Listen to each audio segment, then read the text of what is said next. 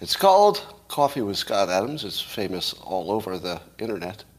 And if you would like to enjoy this experience, if you'd like to ex- enjoy ego death, and who wouldn't really, all you have to do is find yourself a copper, mug, or a glass, a tankard, stein, a canteen, jug, or flask, a vessel of any kind. Fill it with your favorite liquid.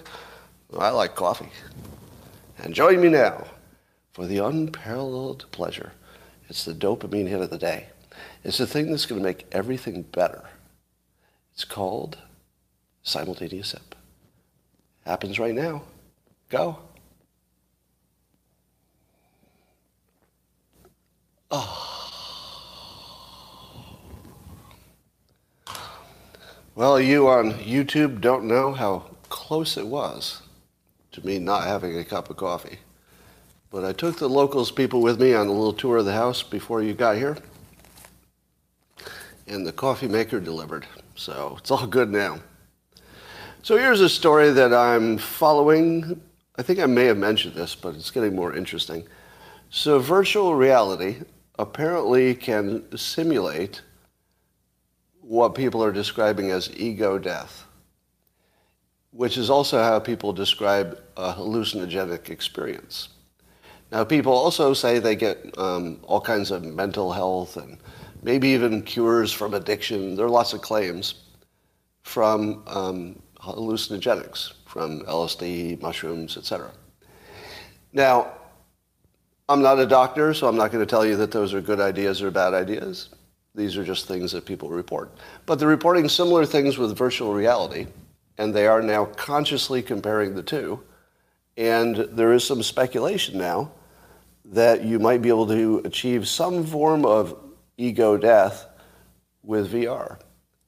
And that if you did, there, there's some hopefulness that you might get some of the same benefits. Maybe weaker than the, than the chemical kind, but maybe useful. For example, here's how they do it. They do it. Um, if you take a hallucinogen and you feel yourself connected to everything, that's a form of ego death. Because ego is everything's about me, I exist here, and then I'm observing the outside world. So the outside world is separate from me, I'm just the observer. But with ego death, you sort of merge with the environment. That's your impression of it. And so you're not a distinct individual, you're connected to everything else. And once you feel connected to everything else, allegedly, hypothetically, there's some kind of mental health benefit that could be substantial that comes from that. I don't know exactly why. Sometimes, sometimes you don't need to know the why. Sometimes you just see it works, use it. So here's how they do it in VR. In VR, you imagine yourself in a space as just a glowing, sort of a gaseous, glowing form. And that represents you. And so you come to see yourself in VR as this gaseous form. And then three other people will appear in your room, just from anywhere, anywhere in the world. So three other people will appear, they will also be gaseous forms. So the first thing that you learn is that your body isn't just what it looks like, right? Your, your visual sense of yourself isn't all that there is. So when you see yourself as a gaseous form, it allows you to get outside your mental model of being a body. You, you just exist. But then it gets interesting. Then they have you move your gaseous forms together until you can't tell where your gaseous form and the other gaseous forms you know, begin and end. Apparently, reportedly, you experience something like ego death because you've imagined yourself as this gaseous form, you've merged it with other gaseous forms, and apparently you can feel some kind of experience from that. Now, it's hard to understand it just from having it explained to you, right? An explanation is always going to fall short. But it's the same problem with hallucinogens. Try to explain uh, a hallucinogenic experience to someone who's never had one. Can't be done. Can't be done. It is impossible to explain. So maybe there's something there. You know, the fact that I can't explain it well might actually be a feature, not a bug. Anyway, so that's looking good. I think we're very close to the time, to the point where um, virtual reality fixes all of our mental problems, with the exception of a few that are purely organic. You know, like an actual schizophrenic might have you know a brain that's differently differently configured. But for the your routine stuff where your programming gets out of whack, but your brain is still, you know, functionally a brain, I've got a feeling that VR will be able to program the hell out of us. I don't think we have any idea how much that will program our entire existence. So that's coming. Could be good or bad, probably both. Here's something that nobody says out loud, so I'll say it first. If Biden succeeds in getting his army of auditors, who primarily, as I understand it, would focus on smaller businesses, he's going to learn a very uncomfortable fact. And I don't know if I don't know if anybody in the Biden administration knows it. Because administrations tend to be filled with people who have not worked in small businesses. Uh, how many people who work in the Biden administration once ran a gardening business, you know, where he mowed lawns or she? Not many, right? And here's what I think is a problem that they're going to discover. In my opinion, no more than 20% of small businesses could survive an audit. And when I say survive, I mean stay in business. What do you think? Because small businesses live almost entirely on cheating on taxes. Small businesses have small margins, right? They're, they're just getting by. They're earning more than they're spending, but not by a lot. And if you taxed what they earned, you would, yeah, yeah, there would just wouldn't be anything left. So, in my experience, at the smallest end, and I'll, I'll make a distinction here. If you're talking about a small business being one that only makes 10 million a year, that's not the small business I'm talking about. I'm talking about the really small business, the cash businesses. Those businesses are really couldn't exist if they paid taxes. Let's be honest, they couldn't exist. So what happens if they start closing down 80% of small businesses because they can't pass the audit? What happens if the it's the same problem that you would have if you crack down on immigration. If you crack down on immigration, eh, probably 80% of small businesses in California would close tomorrow. Did you know that? if you cracked down on immigration, if you had a way to do it completely, you knew everybody who had fake documents, and you immediately fired them and sent them back wherever they came. Every small business in California would be out of business just immediately. So there are some laws that you can't enforce because the, the system has gone too far building a, an economy that depends on the lack of enforcement. If you change it to an economy that has a, an enforcement, I think 80% of the smallest businesses would just go away if they got audited. Now, I don't know if there are enough audited, audits to get all the way down to your, you know, to the lowest level. So maybe, maybe it's just, you know, companies that only made 10 million that year. That'd be different. Um, here's an interesting comment I saw on a uh, tweet, but I agree with it. So we seem to understand as a species um, based on science, that fields collapse when they're observed or measured. In other words, reality seems to form after it's observed. Now, I've heard some people argue that, but that's my, that's my understanding of it.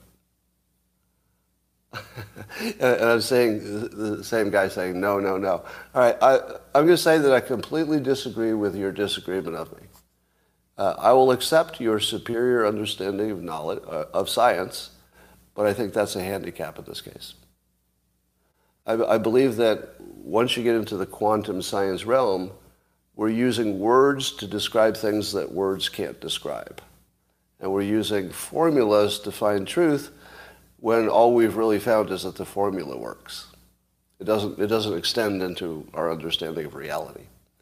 And so, in, in my opinion, it is true that reality does not become formed and solid until it's observed or measured. And I'll accept that there's somebody who says that's not true, but that's my interpretation. I'm going with it for now. Now, under that interpretation, the more people there are in the world, there are more people seeing stuff and measuring stuff. So you would need more, more solid stuff in the world because there are more people who are experiencing it. And the comment was that if you build a, uh, a huge telescope, let's say a, a Hubble telescope, and you can peer further and further into the infinity, that the simulation that we live in has to process harder to create all this new stuff that's being seen. And when you take it to seeing all of space with a telescope, you might be seeing things too fast for the processor to catch up. And you might be seeing some glitches in the, our processing because we're trying to chunk too much data at the same time. Now, what would that look like? Well, one way would be code reuse. Like the system would try to become more efficient to you know, find workarounds around its constraints. So it might say, all right, I'm going to make a lot of these people the same people. Because a lot of the NPCs don't need full lives and histories. They don't need to be full people. So you just make them a little more restricted than before. So they just say the same thing on social media. I've been tagging people as NPCs on Twitter. Um, if they say the most obvious thing you can say in this situation. And I think that's one way you'd save space. You can make your NPCs never have a creative thought. You just give them all the same three ideas. So if you say NPCs, you know, what are you going to say about uh, that Dilbert cartoonist guy? Well, we're going to, we'll all say we think he's the Garfield guy. It saves a lot of processing because there's no thinking, it's not creative, it's not new, and they just all say the same thing. So if you see a lot of uh, coincidences, and a lot of repeated NPC activity, maybe the processor is getting overloaded. Hmm. Maybe. But watch out for those big telescopes crashing the simulation. I, I didn't write down whose tweet it was who said that. So that wasn't that wasn't my original thought. I wish I'd written it down. All right, here's uh, this story is called "When Wokeness Gets Too Complicated."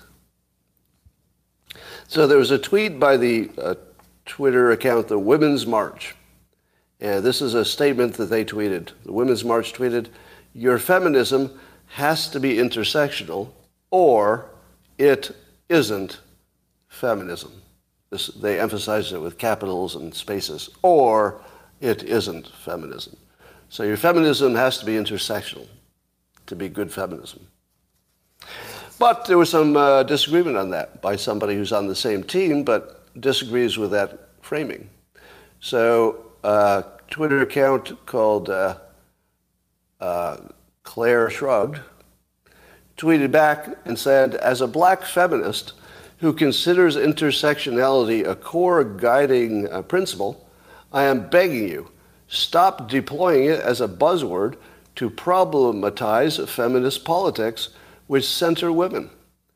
You, you undermine black feminist struggle and alienate many world, many who'd support the vision Crenshaw outlined.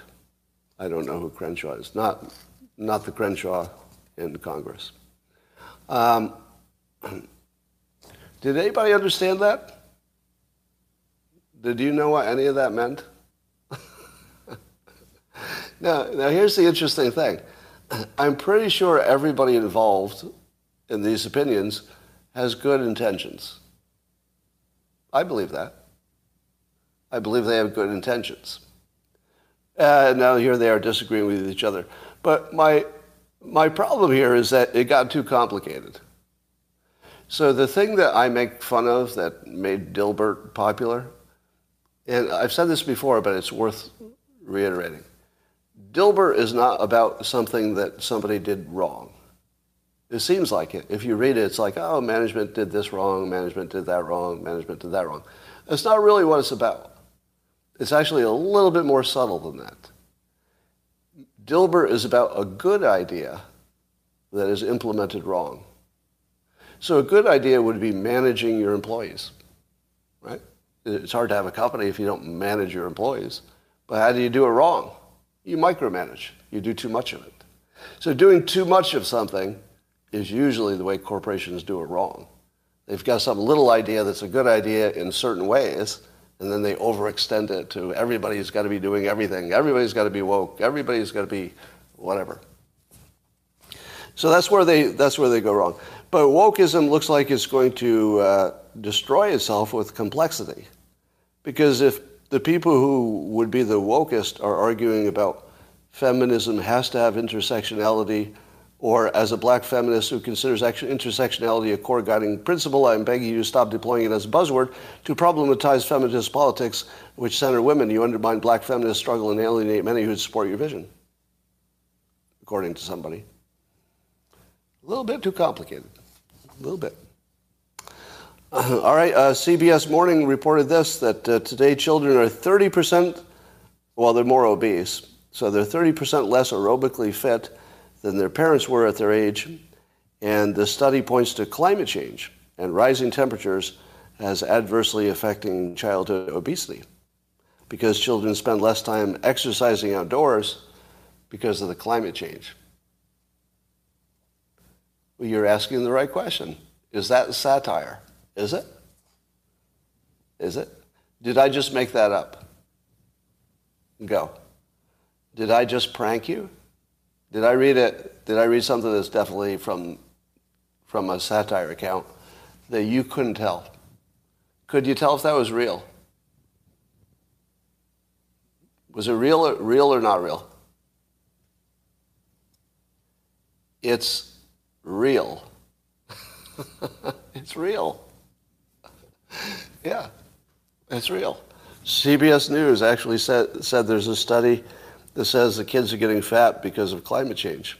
They don't want to go outdoors because the weather's bad. Do we even need to discuss that? Is that something where I need to like get into the details of, you know, what else has changed? Has anything else changed? Can you think of anything? Any other, I don't know, any other big impact on society? Has anything changed lately? you know, COVID, COVID certainly made a difference lately, but the bigger change is screens and, you know, not having, you know, basically just lifestyles changed and food got worse. Food got worse. Our entertainment choices got better in the sense that there are more of them, but they're less physical. They're video games, right? So between video games and screens and terrible food, you have all the explanation you need. Does anybody have the experience of uh, they've exercised less because of the uh, weather? Is there, what, is there even one person on here who believes that they exercise less lately because of the weather? Not one person. Not one person. Now, I don't know about where you live, but even on days when the weather is very much don't go outdoors weather, where I live, there's usually one part of the day where it's not that bad. So it could be, you know, 100 degrees during the afternoon, but you can pretty much depend that 6 in the morning, if you wanted to go for a run, you'd be fine. Right? Now, I don't know if it's true, as true in other places. Some places where it's just cold permanently and some places just hot permanently. But I've never, I've never seen a difference where I live. Yeah. Um, uh, I just heard the funniest question yesterday. Uh, I'm going to share it with you. I'm not going to tell you where it came from.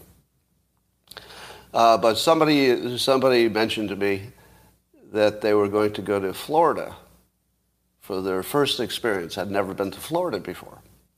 And going to Florida in August. Florida in August.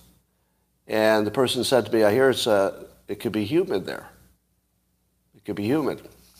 To which I said with a stray face, yes, it can. Yeah, it's true.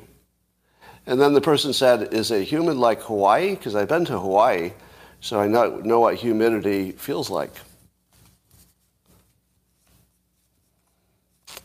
I was tempted to say, yeah, it's just like Hawaii. but I couldn't make myself be enough of an asshole to do it. uh, yeah, I suppose Hawaii is humid. Here's the difference. I would like to give you my impression of walking, uh, let's say, off of the airplane and feeling Hawaii's humidity for the first time. And then I'll do feeling Florida's humidity for the first time. Somebody who's never experienced either. We'll start with Hawaii experiencing humidity for the first time.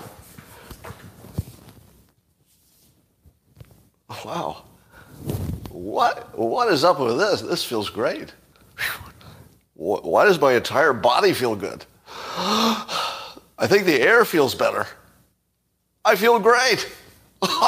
Let's have a vacation. Snorkel, anybody? All right, so that's, that's experiencing Hawaii humidity for the first time. Now I'd like to give you a similar impression of going outdoors for the first time in August in Florida.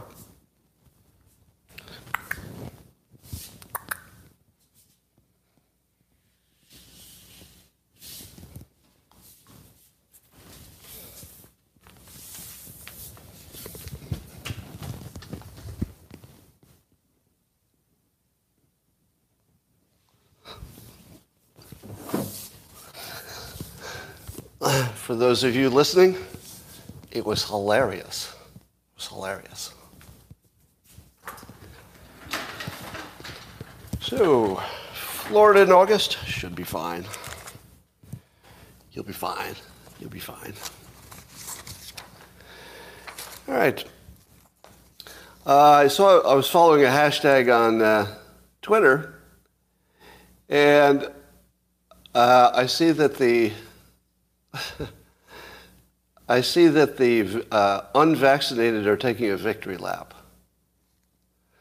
So the unvaccinated are saying, we were the smart ones, and we've been uh, vindicated and validated. Is that the news you're seeing?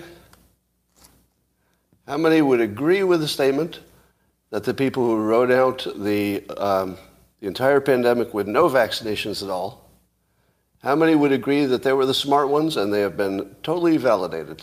Go. Yes. So the people who are vaccin- who are not vaccinated, they say they've been validated. I'm looking at your answers. They seem to be somewhat mixed. Somewhat mixed. Why is it that we all watch the same news and the same science, and the most basic question of the pandemic we still disagree on. What causes that? What would cause the unvaccinated to say, we won, we're the smart ones, and science has proven it, at the very same time that the people who were vaccinated were glad they did? How do you explain that? Can you, can you explain it with two words? yeah, confirmation bias would be one. But confirmation bias is sort of the weak form of what I'm talking about. It's cognitive dissonance, right? But the thing is, you don't know who has it. That's the fun part. So let me, let me do what almost nobody will ever do in front of you. This is very rare, what I'm going to say. You will almost never see a public figure who talks, you know, somebody who talks for a living in front of people. You will almost never see anybody say what I'm going to say now. It could be me. Because that's how cognitive dissonance works. I'll tell you my impression. If, if you put a gun to my head and said, you're going to have to choose who's right, I would choose that I'm right, whatever that is. you know, we don't, it doesn't even matter for, for this discussion. It doesn't even matter. I would still choose I'm right. So if you ask me, all right, you know that there's a thing called cognitive dissonance. And you also know that you might be easily triggered by it. Because I'm in a situation where I could be triggered into it. So you should always look for the trigger. If you're trying to decide who's got cognitive dissonance and who doesn't, you look for the trigger. And the trigger would be that something happened that's opposite of what you believed was possible or could happen, right? Now, did that happen? Is there anybody who believed the opposite of what was proven to be true. Yeah, here's the problem. It's everybody. Every, everybody. everybody believed something that was the opposite of true, no matter which side you were on. Do you know why? Because truth bifurcated. So if you thought that vaccinations were a good idea, there's plenty of evidence, studies, and proof to show you were wrong. If you thought they were a good idea, there's plenty of evidence to, to say you were right. So both sides have evidence that confirms they were right and other equally strong looking evidence. You know, we're bad at knowing what's strong evidence. But to many people, it looks strong, the opposite. So you have a situation where 100% of the public could be, could be potentially triggered into cognitive dissonance. But you don't know which half it was. At least half. Probably both. I'm not sure anybody is uh, in a situation where they can say for sure they have no trigger. So let me give an example of no trigger. Um, if you predicted something correctly, so you're the only one who said, let's say, you know, let's say I predicted that Trump would get elected in 2016, and then I was right. Was cognitive dissonance triggered? No, no, because what I thought would happen happened. But suppose you thought it was impossible he'd get elected in 2016. Well, then you think there must have been something like Russian interference, because your cognitive dissonance couldn't allow that you, you simply saw something happen that you thought wouldn't happen. Now, fast forward to 2020. Trump supporters were positive, many of them, positive that he was going to win that election, and then things reversed late at night, and that looked sketchy, and that was the trigger. So everybody who thought that Trump really won and the election was rigged, I don't know what the truth of this question is. So we're not going to talk about what's true and what's false. That's unknowable to me.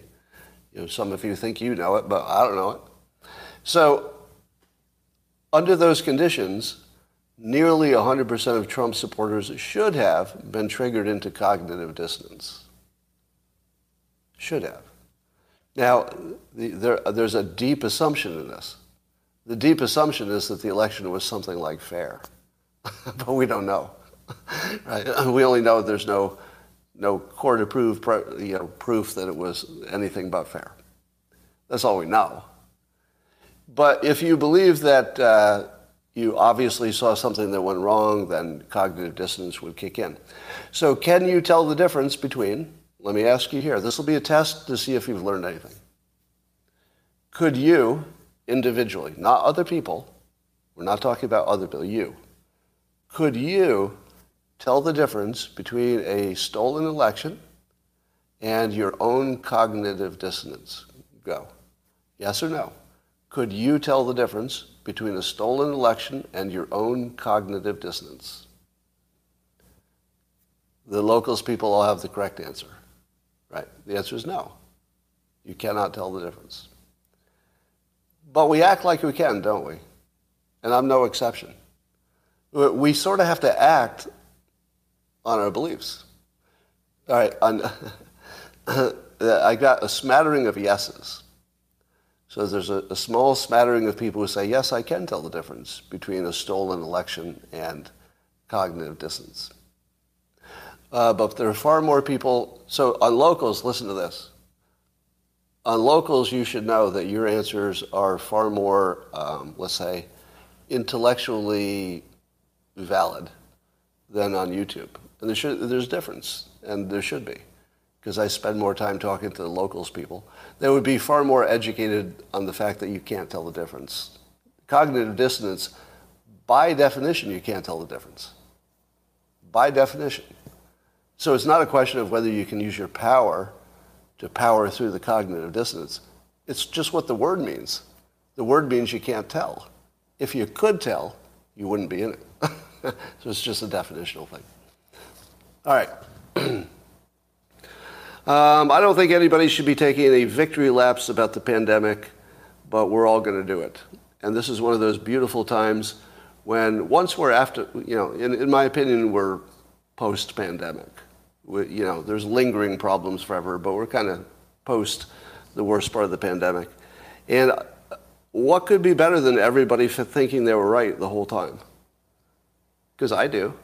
I, I believe that my choices were probably as close to the smartest risk reward choices I could have made in my specific situation, not yours. You know, yours was different, but in my specific situation. Now, others would disagree with me.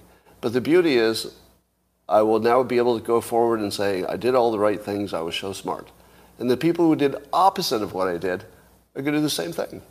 They'll say they were smart and they got the right answer and, and I'm an idiot. So we all win. It'd be bad if we were in the pandemic, but once you're over it, you both get to celebrate how right you were, even though half of us were not. Don't know which half, though. We'll never know. Um, don't you love it when the Democrats try to make things uh, different by just changing their names? You know, the, the Inflation Reduction Act that was anything but, et cetera. Well, here's the newest uh, entry. Did you know that if you remove or destroy any military information, it's espionage? so there's something called the Espionage Act that Trump is being threatened with um, because of the documents at Mar-a-Lago. But apparently, if you read it, if you if you accidentally, well, I guess you'd have to do it intentionally. If you destroyed any military records, which is a pretty big category, isn't it? Military records. Like that's a lot of stuff. Um, anything that's military related. I'm not talking about like the, their actual records, but anything that references the military. If you move it uh, without using the right process, I guess, or you destroy it, you're guilty of espionage. Is that the word you would have used? Would you have used the word espionage for mishandling classified information? Now, I get why they would, because they don't want to leave any opening that, you know, moving documents could ever have a good reason. So I, I get, I get why they're going extreme on that. But when you see the news reporting that uh, Trump is being uh, considered for Espionage Act charges, is that news? That doesn't feel like news. I mean, it's new, but it feels like pure propaganda. If they were even a little bit honest, they would say uh, the Espionage Act is written to be intentionally broad, and it captures even things like um, accidentally moving. Well, I don't know if accidentally counts, but it counts things like moving things without using the right process. Or you would say um, Trump is, might be accused of doing something uh, with moving documents, you know, secure documents. He may have used the wrong process to move secure documents, which weirdly, if you were writing the story honestly, you'd say, which weirdly is uh, included in this big category called the Espionage Act, even though obviously the intention would not be espionage in these cases. Now, there's no way you can call the news honest when they call this a problem of espionage. Am I right? And by the way, I don't know if Fox News covers it this wrong way, but when you see like the trending stuff and a lot of the headlines, you, will see, you see, might be guilty of the espionage. Now, espionage seems a little too close to Russia collusion, doesn't it? Doesn't it? Yeah, he was I don't think so. Now, um, let's let's dig into this. By the way, here's the best Mar-a-Lago joke so far. The best Mar-a-Lago joke uh, was not mine. Uh, Twitter user Greg Marchand, MD, tweeted this. Uh, actually, we're, we're all good now because Trump declassified the documents the FBI planted, so they canceled each other out. Okay, that's really good. it's so good I'm pissed off that I didn't think of it first. I'm like, why didn't I think of that one? Yes, yes, that was perfect. Um, but here's the funny part. Obviously, you know, it's not literally true, but it could have been true. You, you can imagine that if, if Trump had said everything in these boxes is declassified, and, and let's say there was some record of that, just hypothetically, if there was some record of Trump saying everything in these 10 boxes is declassified. He didn't do that, as far as I know. But suppose he did. And then later, hypothetically, the FBI planted some evidence in it. That would actually be, correct me if I'm wrong, but if nobody knew it had been planted, wouldn't the, wouldn't the legal standard be that it had been declassified if it's in that box? Because that was in the box that was specified for declassification in a hypothetical world, not in the real world. So it actually is true. This is why it's so funny. There could have been a situation where the FBI planted something that was de- that got accidentally declassified and then didn't work as a planted evidence. Like that's actually real, right? I mean, it didn't happen, but it's something that might have happened. Like in the real world, that could have easily happened. now I say easily because, in my sense of things, the FBI planting information would be normal. If you don't agree with that, fuck you. Pay attention to the news once in a while. If you don't think it's normal that the FBI would try to frame Trump by planting information, you haven't been paying attention. That is now in the normal way of business for the FBI. I hate to say it, but I didn't create that situation. It wasn't me. And if it had been me, I wouldn't have done it. But that's where we are, right? And every time you tell me in, in uh, I don't know, patriotic, emotional terms that we should not be criticizing the rank and file members of the FBI, I'm not sure that's us doing that. You know what I mean? I feel like the rank and file FBI, FBI members have been disgraced by their own coworkers and leaders. I didn't do that. Uh, where was I disgracing the FBI by, by falsifying information on a FISA document? I didn't do that. And, and you can't say that that has no consequences. There's, there are reasons that this stuff is illegal because it has big consequences. One of the consequences is on the rank and file members of the FBI. I didn't do that. I didn't do that. So if I say the FBI is completely discredited as an organization, which includes the rank and file, I didn't do that. I didn't do that. I'm just observing. It's not even an opinion. An opinion means you're sort of adding something to the situation. I'm not adding. I'm observing. I'm observing a situation that has, you know, a degree of confirmed bad actors. Confirmed. Nobody's questioning that the Mueller report, you know, found some, some issues. Was it Mueller or was it not Mueller? Was the other guy? You know what I mean. All right. So here's some more stuff we know about these Mar-a-Lago documents. So I guess in June, in a letter in June, one of the Trump lawyers, I don't know which one, uh, said that there were no more classified uh, things at Trump's Mar-a-Lago. Now, do attorneys tell direct lies in a situation like that? Now, I'm not going to say no attorney has ever lied, but there's a way, there, there's a way that attorneys lie, right? So an attorney could lie by omission, you know, if, if it was a situation where they could get away with it. They could exaggerate. They could prefer a narrative.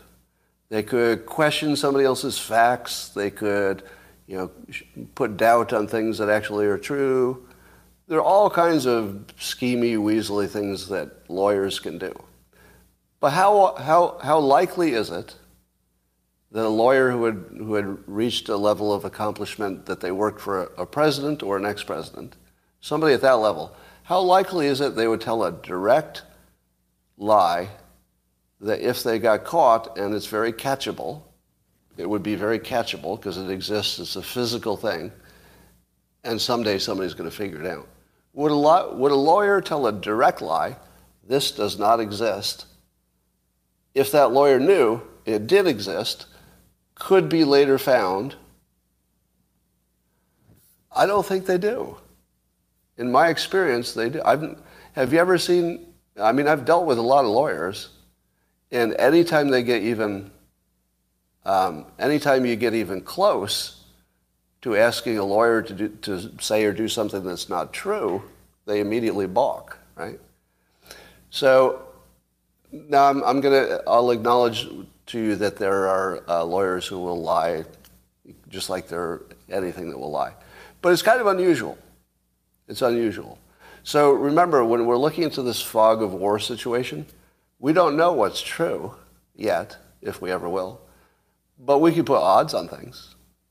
What would you, what would you put on the what would you put as the odds that this particular lawyer, and you have to accept all of it, not just part of it. What are the odds that this lawyer knew the contents? This is important.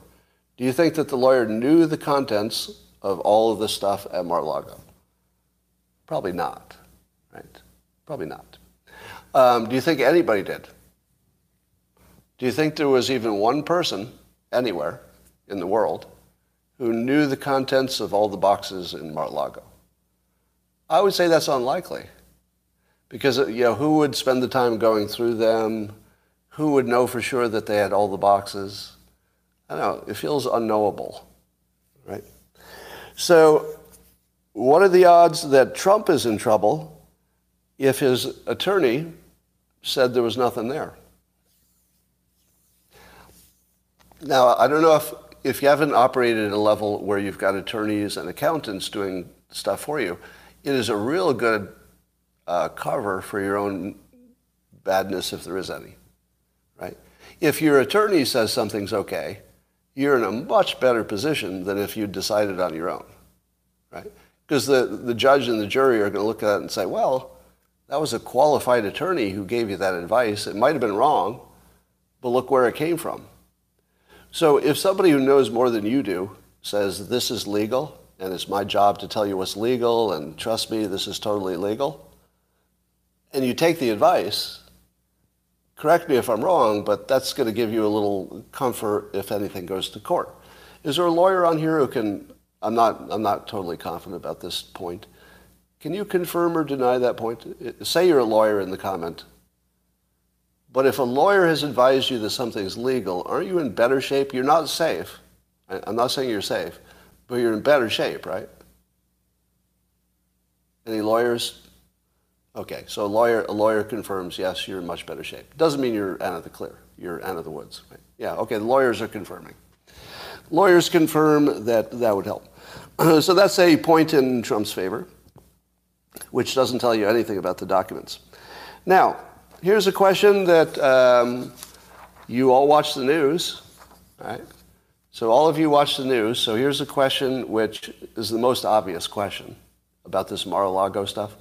There's one question that's the most obvious question. It's the one that you would ask if you were in charge of figuring out what's going on over there.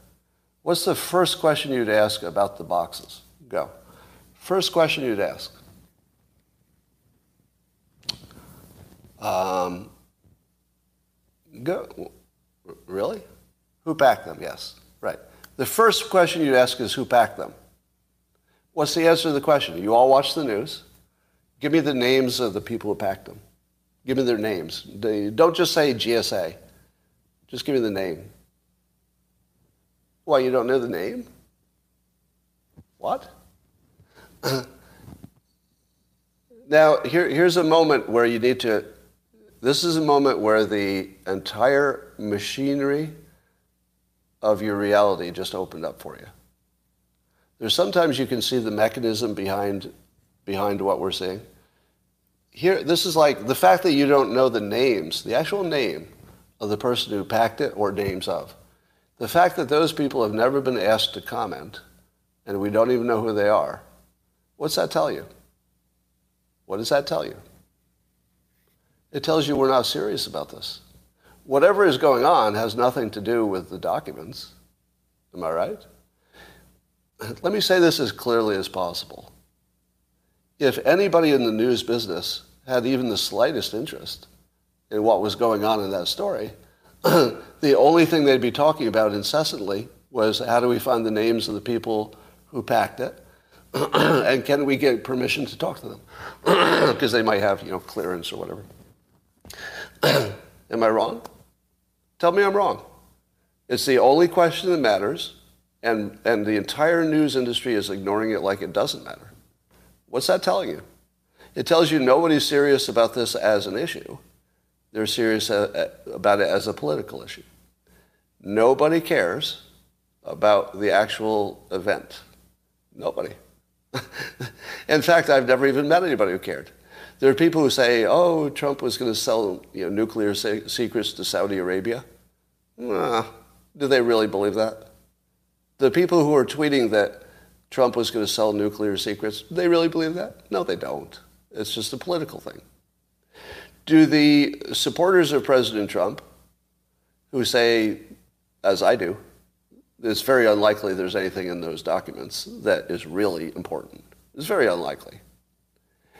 Um, am I saying that for political reasons or because I, I know what's in those boxes? I don't know what's in the boxes. I don't know. But I've got this political opinion that's pretty strong, which means I need to check myself, right? Shouldn't I be checking myself for confirmation bias, you know, team play, and cognitive dissonance? Absolutely. Absolutely. I should be checking myself really hard if I could. It's pretty hard to check. But I don't think there's anything more completely transparent than the fact that all sides of the media, left, right, and in between, nobody has the fucking bit of interest in who packed the boxes and nothing else matters. Let me, let, this is the strongest statement I can make. Nothing else matters but who packed the boxes. I'm not wrong. and, you, and as soon as you hear it, how pissed off are you? If you hadn't already you know, realized that you were being um, gaslighted by both sides. This is one of those times when both sides are equally guilty. If, if, if Fox News wanted to find out about the topic, they'd be saying, Can we talk to whoever packed the boxes? You think they can't find them? Let me give you another example. Is this the first time that the most important question has not even been asked by either the left or the right? There's another time this happened. Can you think of it?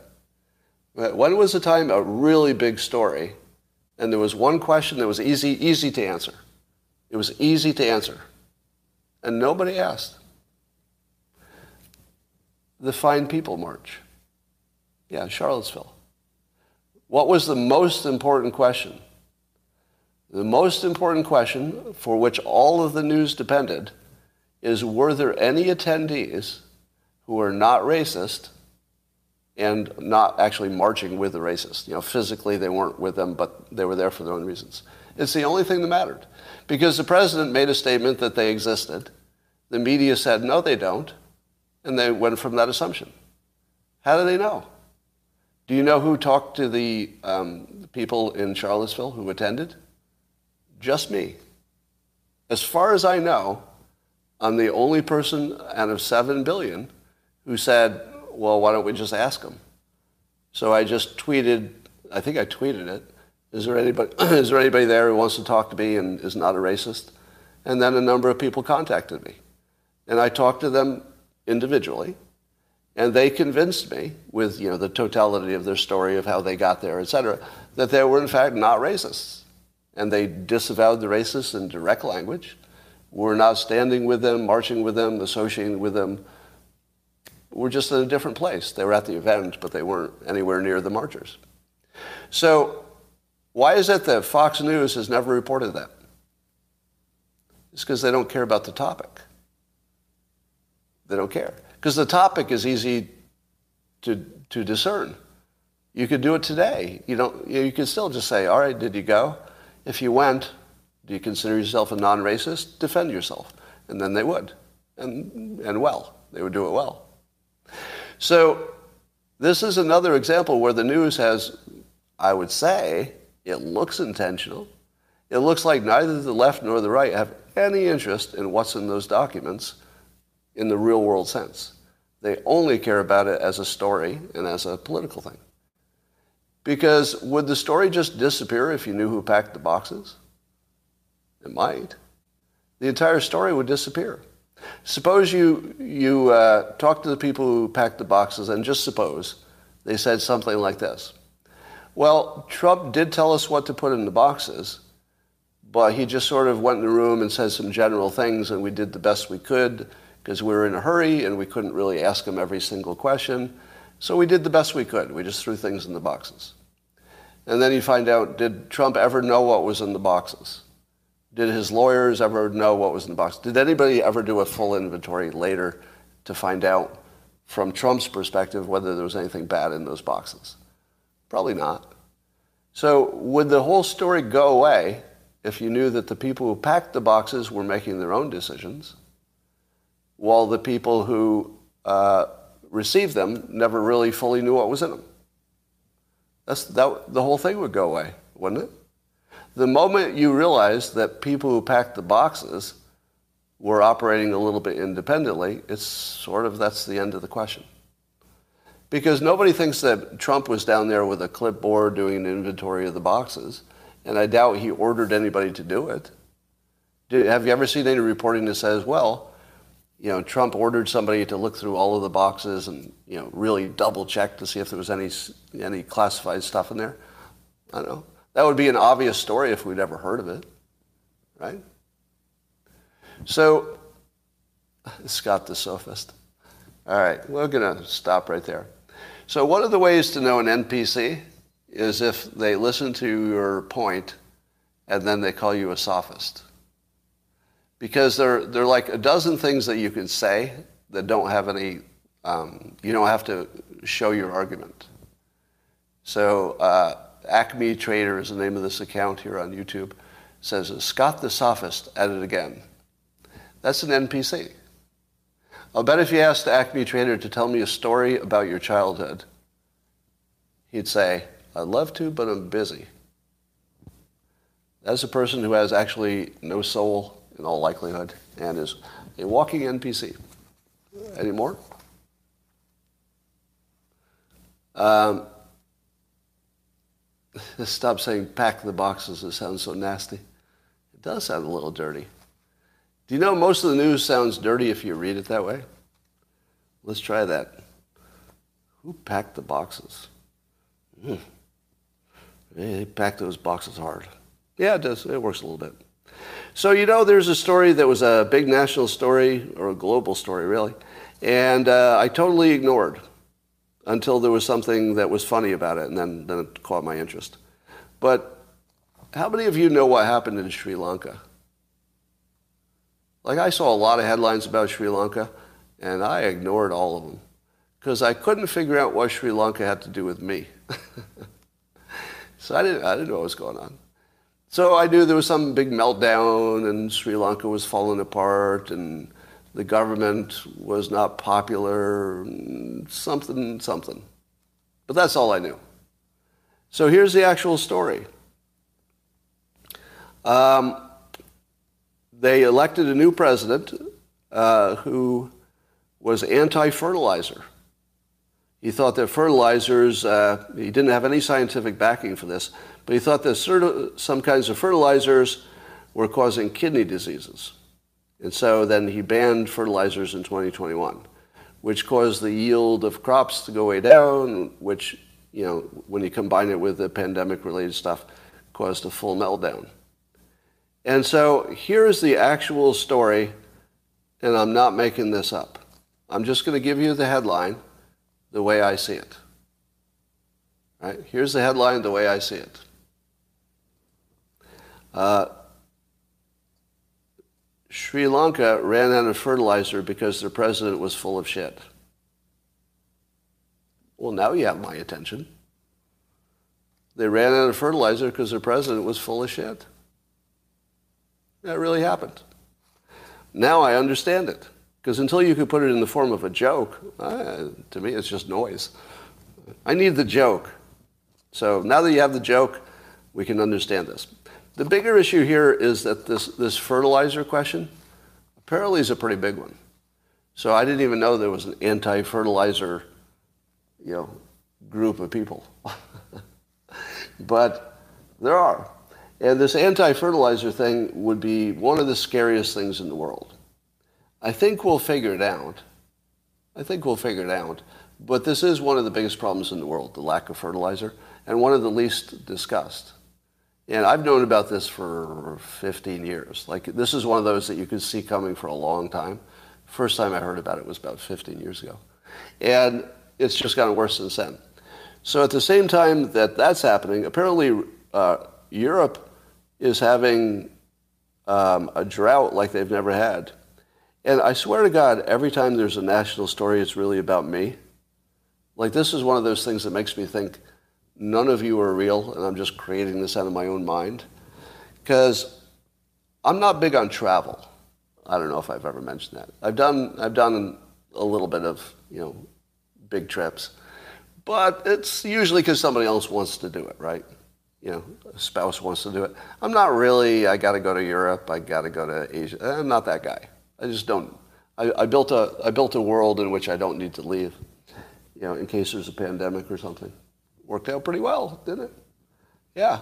I would like to take a moment to pat myself in the back.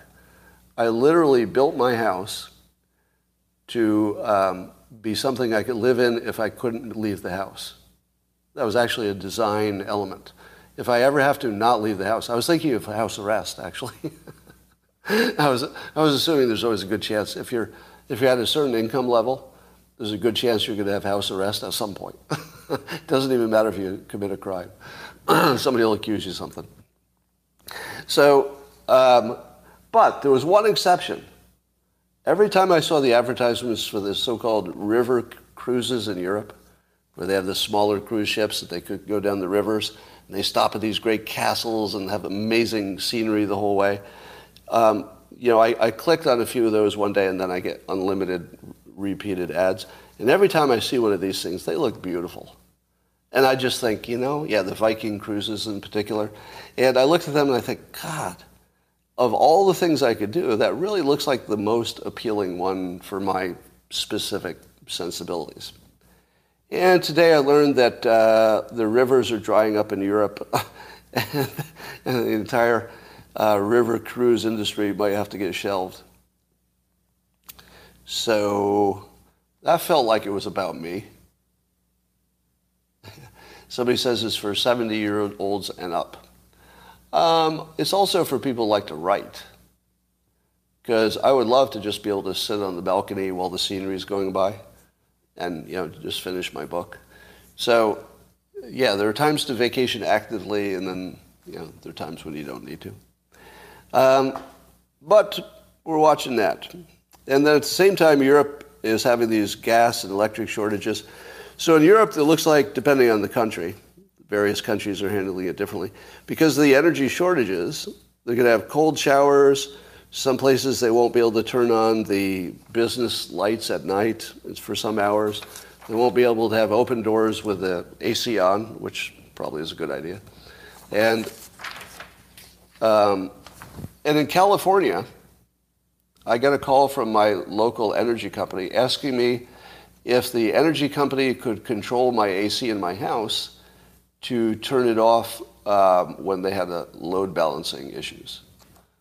That's right.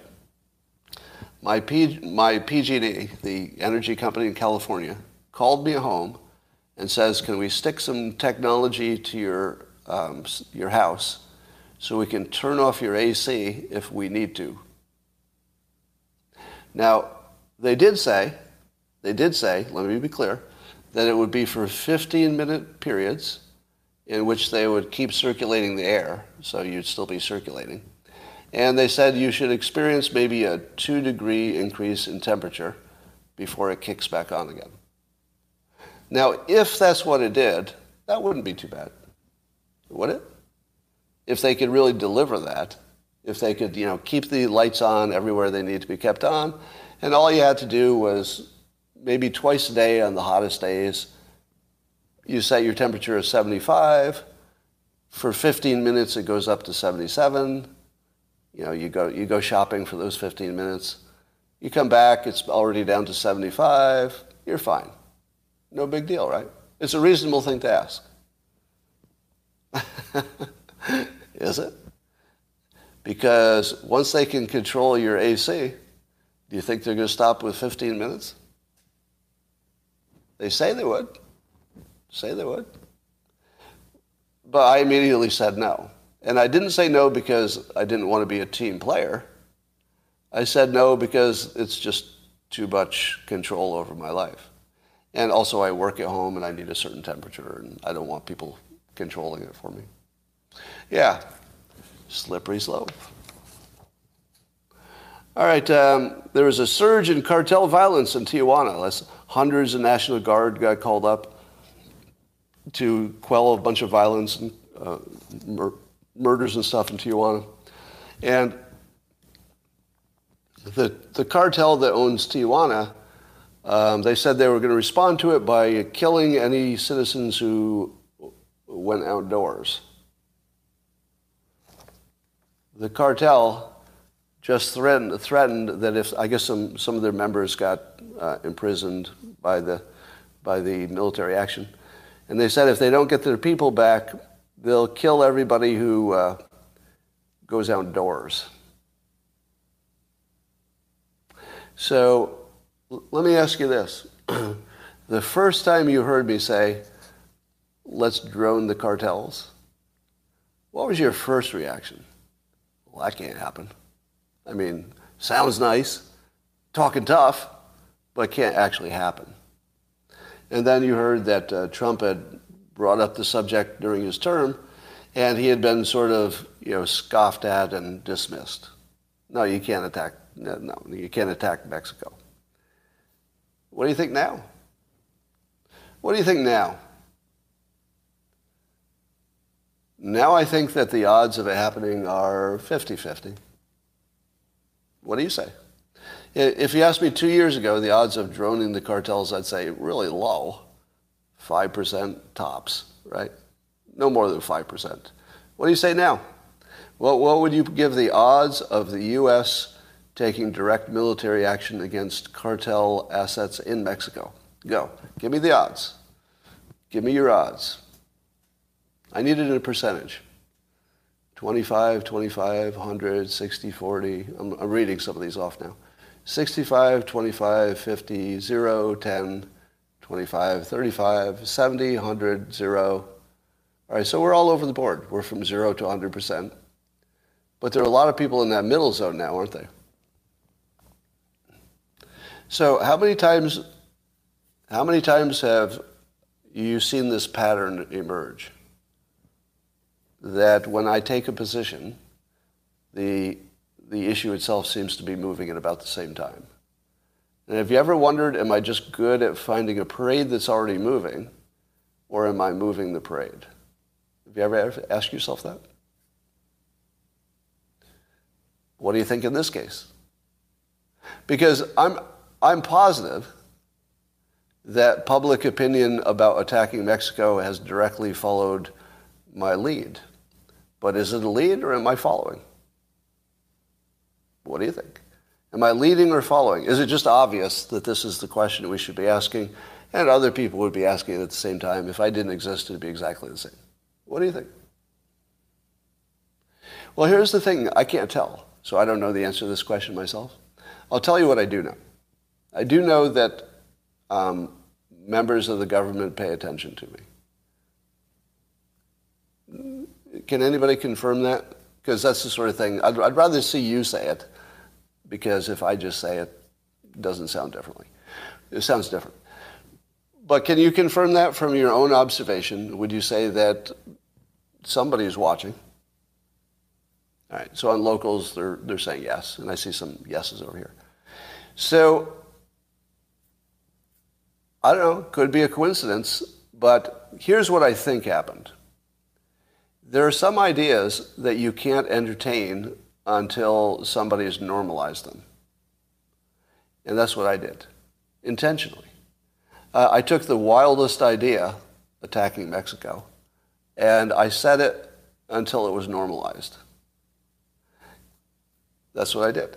Now, if all you have to do is say it in a, in a reasonable voice and say it often, and people will get used to hearing it, and then they'll think, well, I don't know, it's not impossible, right? That's all it is. So that the, the persuasion that I used was to normalize through exposure, a very common, easy to predict method. Because you can get used, this is something my mother used to say, you can get used to anything if you do it long enough, including hanging. if you get hung, you'll get used to it if you do it long enough. Right? So that was the joke. But the idea of directly attacking the cartels is uh, unimaginable until people are talking about it. And then you go, well, people are talking about it. I guess it's not so unimaginable. So that's where we are. We're talking about it. Um, TikTok. I saw a, a thread by Bowtied Robin on, on Twitter talking about how uh, TikTok presents different content to Americans than it does Chinese youth. Uh-oh. Do you see any problems? So TikTok, a Chinese company, uh, we, I guess we know this, this is not a guess, presents very different information to youth in China than it does to Americans. What do you think it gives to Chinese youth that's different from Americans? What would you guess? Well, they give uh, American youth uh, useless people dancing and they addict them to it. So they make American youth, they addict them to useless nonsense that doesn't help them and probably hurts their health. Uh, what they do to Chinese youth is they, um, the algorithm feeds them uh, valuable life skills. Uh, just think about that. China is feeding valuable life skills to Chinese consumers of TikTok, and they're, they're feeding useless twaddle to Americans and everybody else, I guess um, which teaches them nothing and actually removes their ability to have critical thinking uh, and turns them into just puppets, basically. Now, now let me say something that just seems shocking to you. TikTok is not banned in America. What? you, how many of you remember the first time I said TikTok should be banned in America? Does anybody remember that? What, what happened the first time you heard it? First time you heard it, you said, that's a little too far, right? And then I said it a few more times. I said it more, a few more times. And then you heard, you probably heard that the Trump administration wanted to ban TikTok, right? And then uh, I guess it didn't happen, and the Biden administration doesn't seem to be on that on that track. But it doesn't sound crazy, does it? Banning TikTok, if, you, if you know anybody who uses it, um, you know what it's doing to them. Now, let me make a confession. I don't use TikTok, and the reason is it's a Chinese company. I know it would be maybe good for my business, you know, raise exposure, introduce myself to a new generation, all that. But I'm not going to use it because of the Chinese connection. Um, but I have been consuming accidentally um, Instagram Reels. Now, if you don't use Instagram, uh, let me explain. A reel is a quick little video that's basically what TikTok is. So Instagram has within it a feature that mimics everything you, TikTok does. And it's a popular feature. And I made the mistake of clicking on some reels in, in Instagram, I don't know, some time ago. And I flipped through, and maybe one out of five was kind of cool. And I liked it. Gave me a little dopamine hit. Four out of five were annoying people dancing. There's nothing more annoying than a reel in which the woman acts cute and then she has to do a self-conscious uh, laugh at the screen. I can't stand it. Uh, you know what I mean? It's the, the woman's dancing and uh, after she does the dance. Uh, then, or she's, or she's looking pretty and she's just walking. And then after she's walking pretty, she does the look at the camera. this one. and turn off the camera. Because I'm so self-conscious. I, I wasn't trying to look pretty. no, no. You might have thought I was looking pretty, but no, no, no. I'm not pretty. Don't stop it. Stop it. I'm not pretty. I can't stand it. uh, uh, I see those things, and if I accidentally have the sound on, now there's one that's worse because people use these voiceovers that they that they pair with their own video. Have you heard this one? I love my puppy dogs. My puppy dogs. Oh God! Has anybody? You've heard that one, right? And once you click on one of those, you just keep getting it. Oh, my puppy dog. My puppy dog is. Oh. Anyway, so here's my point. Do you know how addiction works? It's not the way you think. Addiction is not getting what you want. Addiction is getting what you want occasionally. That's what makes you addicted. So if you look at four reels, let's say, let's say you look at five reels, one of them is awesome and you love it, and the other four you wish you hadn't seen, you will become addicted. Better than if you liked all five. If you liked all five, you'd just get used to them. Then you'd, you'd be, oh, I had enough of that. But because you have to hunt for them, you have to work for it, and you're getting all these false ones and bad ones before you get one that just moves you, that's addiction. Now, I started using the reels, I don't know, a few months ago, and I found myself taken over. Right? Now, it might be because I, I study this for you know, all my life, uh, brainwashing and hypnosis and persuasion. I'm, I'm kind of really tuned in to that you know, part of life. I could feel my brain being taken over. I could feel my body no longer being able to stop doing it. I, I have the actual feeling of I can't even stop my finger. I would like to go. I, that's pretty funny. I would like to be doing something. Oh, that's that's not funny. That's not funny. That's I wish I were exercising. Hmm, well, that's funny. Have you had that experience yet? Has anybody experienced actually having their body taken over? Because that's a total takeover of my body. Yeah, yeah. Now, Twitter does the same thing, but I rationalize it as, you know, part of my entertainment and also part of business. If I didn't use Twitter for business, you know, it's part of connecting with an audience. If I didn't do that, I would run from that fucking thing so fast. Like, I would not use it for entertainment. To me, it just feels dangerous. right? But for business, you do some dangerous things, risk reward, blah blah blah. But I can't I can't justify um, using Instagram and just looking at reels because there's no business purpose there whatsoever, and I can't stop. Yeah, slot machine theory, exactly. So the TikTok question about whether TikTok should be legal in America is a no fucking brainer. TikTok absolutely should not be legal. It should be shut down today. It's one of the most dangerous things. I, should, I would also think that we should put some kind of limit on addictive social media. So, oh, the other, th- the other thing that um, Chinese social media does, TikTok, is they ban it for certain hours for certain ages. In China, you can't even use the damn thing during certain hours. That's not true in America.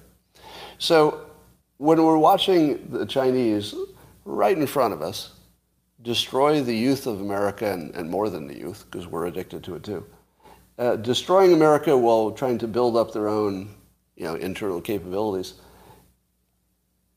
what side? What side is our government on? Who exactly is on the side of keeping TikTok? Tell me more, more sophistry. I'm going to guess that that's being funny.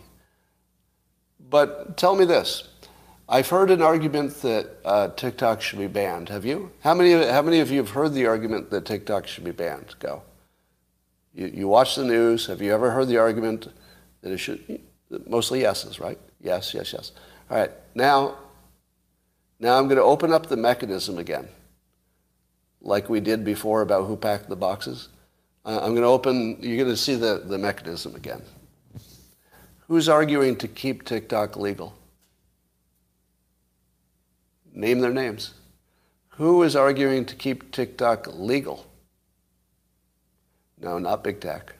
Not, not big tech in the United States. Mitch? No. No, the answer is no one.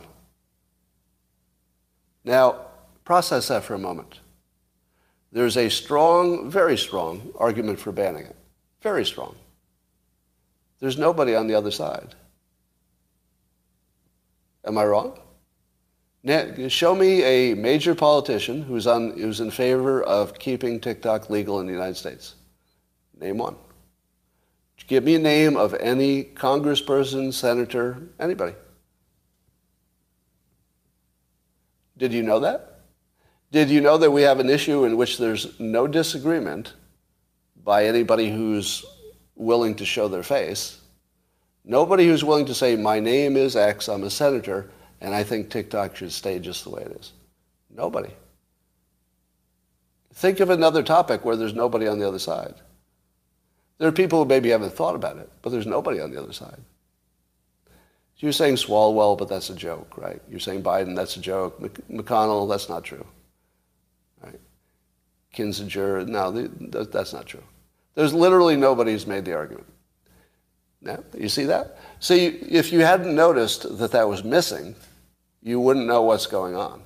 There's something going on that's protecting TikTok that uh, our news has never looked into.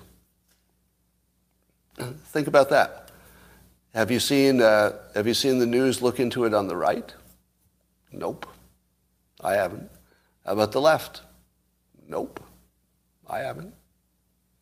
So the fact that the, the single most important question about social media, in my opinion, you know, you should, the low-hanging fruit is TikTok because it's a Chinese company. If you're talking about Facebook or Twitter or, you know, Instagram, those things, those are American companies, so you have to treat that whole situation differently. But a Chinese company that's addicting our youth, that's easy. That one's not a challenge. if we're treating that like that's a hard question, there's something else going on. And the something else going on could only be one thing, which is what's the one thing it could only be? Chinese influence. What else could it be? You know, if somebody wants to come forward and say, oh, it's not Chinese influence, I have a good argument for it, it has to do with like freedom or something. By the way, I just realized, what is Thomas Massie's opinion on TikTok? Um, so let's ask him that question. Because he would be interesting, because I think he's a more keep the government out of it guy. But would he be willing to keep the government out of a Chinese cyber weapon? I mean, that's what TikTok is. It's a Chinese cyber weapon. So would he be in favor of it because of you know, freedom? letting them employ a digital weapon on American soil? So let's uh, redefine TikTok as a Chinese cyber weapon because it's a Chinese cyber weapon. And I think it should be regulated by, um, by the military. It should be a military regulation, not, it should be a homeland security thing. Well, uh, give me an interview with the head of Homeland Security and have that person explain why TikTok is still allowed in the United States. Right? If we had if we had anything like a, a real news business, either on the right or the left, right? Fox News, I'm, I'm coming at you on this. Right? Fox News is not even close to giving me the news that I want. Not even close. Right? So here's what I want Fox News to do. Give me an interview with the head of Homeland Security about one topic just one topic, TikTok. And tell me why that's not a, a cyber weapon. And tell me why Homeland Security should not be banning that on security issues. It's an attack on the homeland. So I don't even know the name of the Homeland Security person, do you? Can anybody name who's in charge of Homeland Security? I'm not sure I ever could, but who is it? I mean Biden, but Mayorkas? Oh, you're a smart group. Mayorkas, okay. So let's get Mayorkas on an interview and say, defend, defend TikTok being legal. I would make him defend it, right? I wouldn't say, give us your opinion. I'd say, defend it. Defend why we should allow a Chinese cyber weapon to continue to target our youth. Go. Now, what do you think Mayorkas is going to say? Um, you know, freedom? Is that, is that going to be a defense? yeah, they're targeting our youth, and we see it and we know it, but, you know, freedom, freedom. Do you think he'll say that? I don't know. I don't know what Mayorkas would say, but wouldn't you like to see an interview? Now, does it seem to you that the topic of my live stream today is that the news isn't even close to giving us anything we need? Didn't give us anything on the Charlottesville thing? They're not giving us anything on who packed the boxes, just obvious questions. And they're not asking the head of Homeland Security if TikTok should be allowed or banned. People, these are the most obvious questions in the country. How about this one? What are we going to do in the United States about a fertilizer shortage? That's a pretty big question, right? Who's asking that? So I feel like there needs to be some kind of new entity where the public can register the questions it wants to ask, and you could compare what the, what the public wants to ask, let's say they get voted up to the top, with what the entities are actually asking. Because there's a real difference between the, what the news is asking and what the public wants them to ask. And that's left and right, and I don't know why.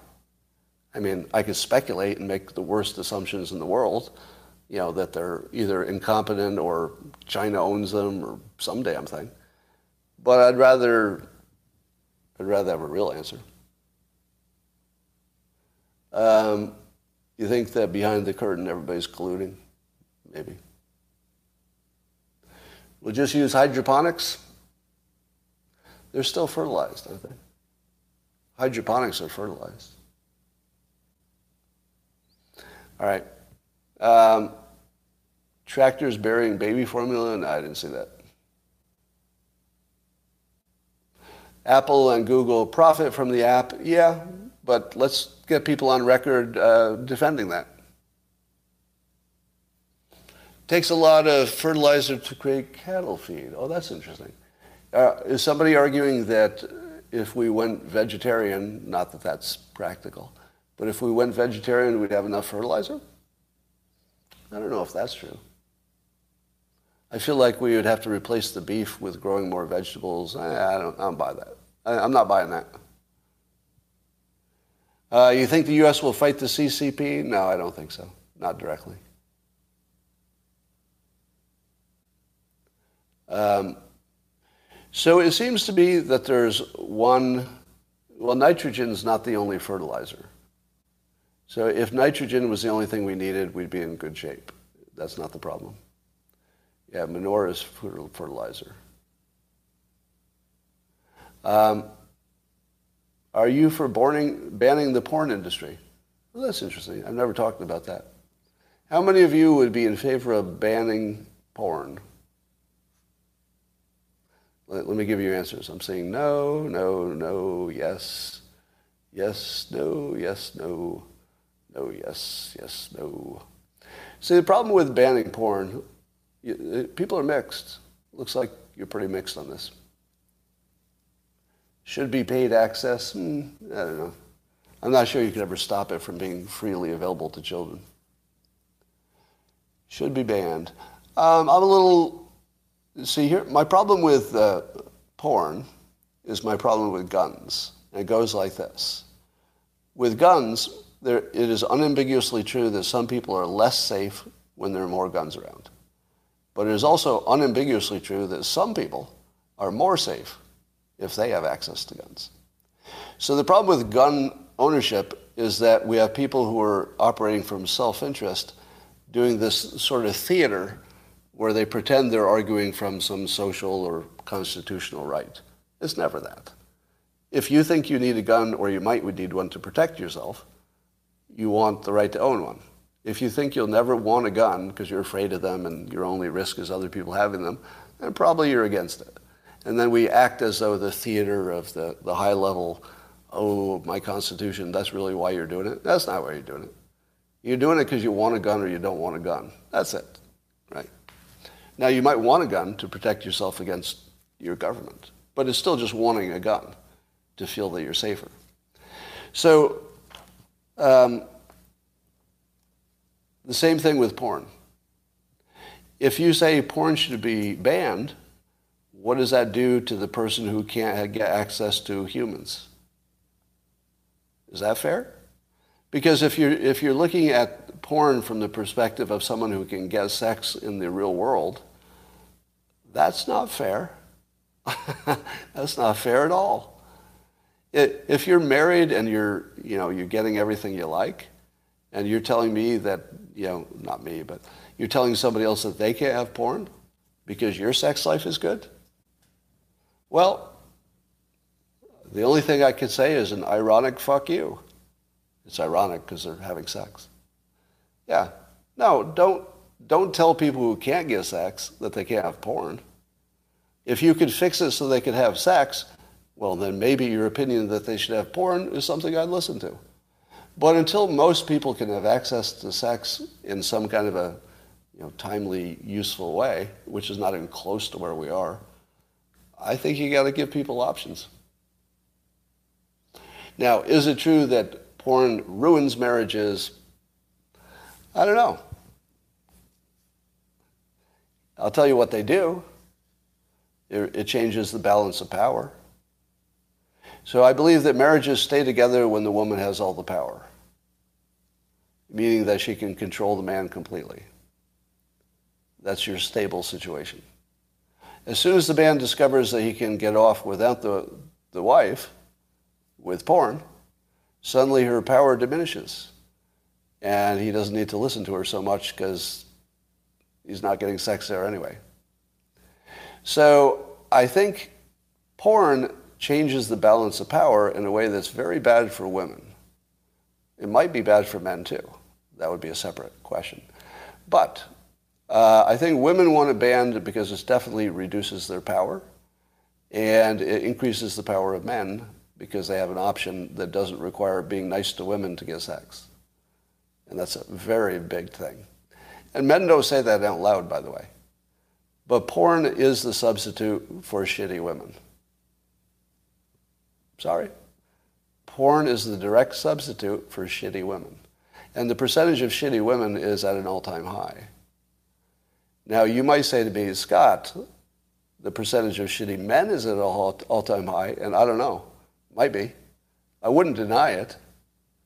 But it's absolutely true that the percentage of women who are shitty is at the all-time high.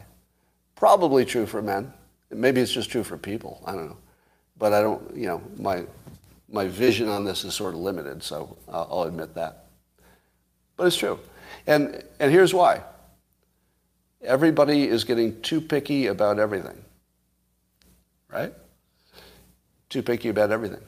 It, imagine being my age and finding you know somebody who's within uh, 35 years of dating age. I like to have a broad range. Uh, imagine me finding anybody within 35 years of my dating age who doesn't have so many preferences that it's really hard to manage them at the same time. Imagine that. So somebody says lots of men are weaker and feminized now. Yeah, there is something to that. I don't know what it is. Shut up, Bart. No, when I say, oh no, uh, uh, when I say that uh, everybody's too picky, uh, I don't mean just women. Um, I mean people. And I think it's because we have so many things that we can access. Um, have you ever tried to watch a TV or movie with another person. Here's me trying to watch a movie with another person in 1986. Right? This is my impression of wanting to watch a movie with another person in 1986. Hey, you want to go to see a movie? Sure. What's playing? We've got uh, three choices. Yeah, they all sound pretty good. Why don't you pick one? Yeah, all right. We'll probably watch all three, but well, let's watch this one tonight. Okay. And then you get some popcorn and you maybe you hug, curl up, watch a great show. That's 1986. now here is uh, 2022 trying to get somebody to watch a show. Hey, you want to watch a movie? I don't know. Is there anything out? Yeah, there's tons of movies out. Uh, uh, so many, it's going to be hard for us to find one that we agree on. How about, how about this uh, new Thor movie?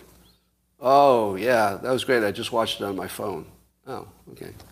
Well, how about um, Top Gun? Top Gun. We all agree on Top Gun, right? Yeah, yeah.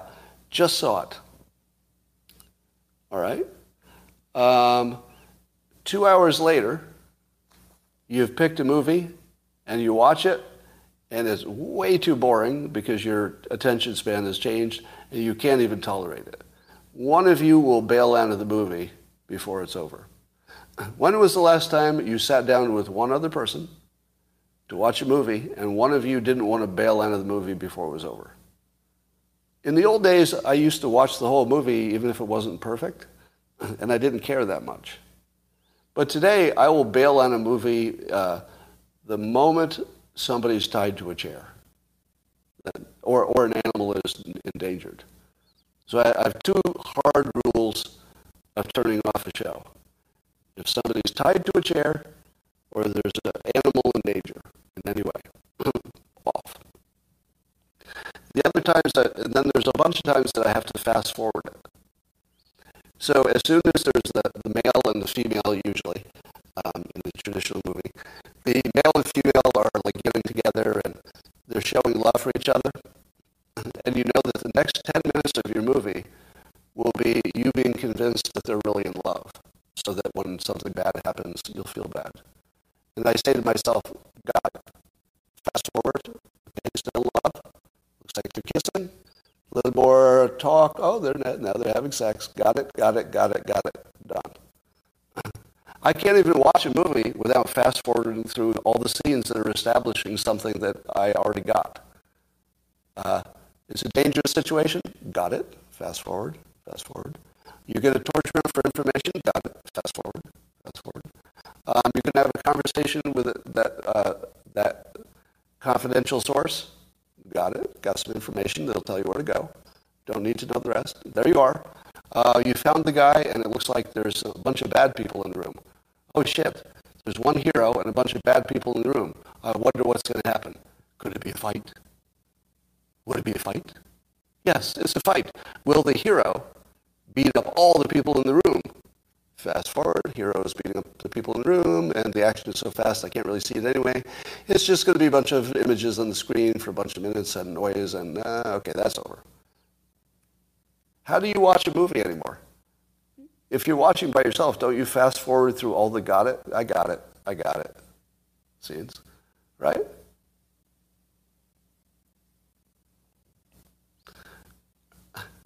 And is there anybody who can watch an entire porn movie before it gets to the good parts?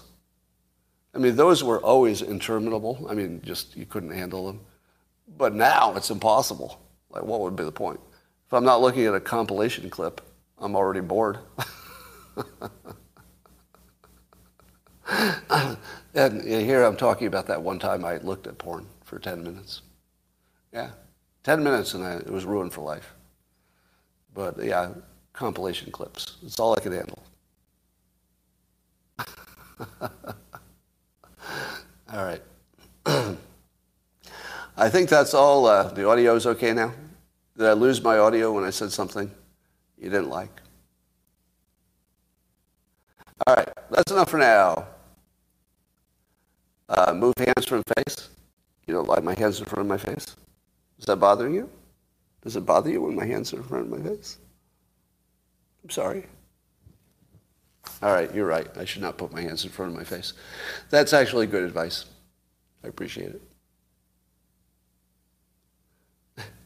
yeah, and uh, the, the other problem with uh, movies is the wokeness.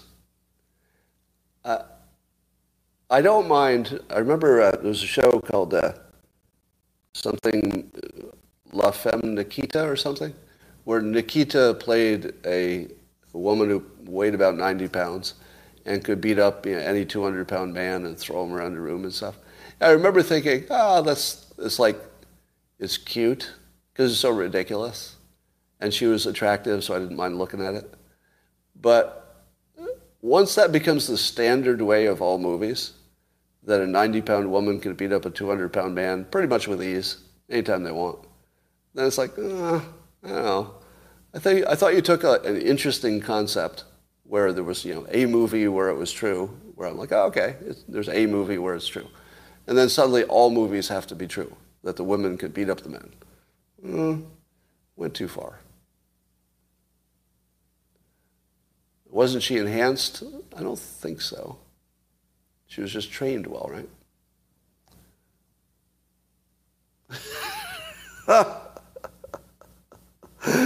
All right, I have to read this comment. to YouTube over on locals.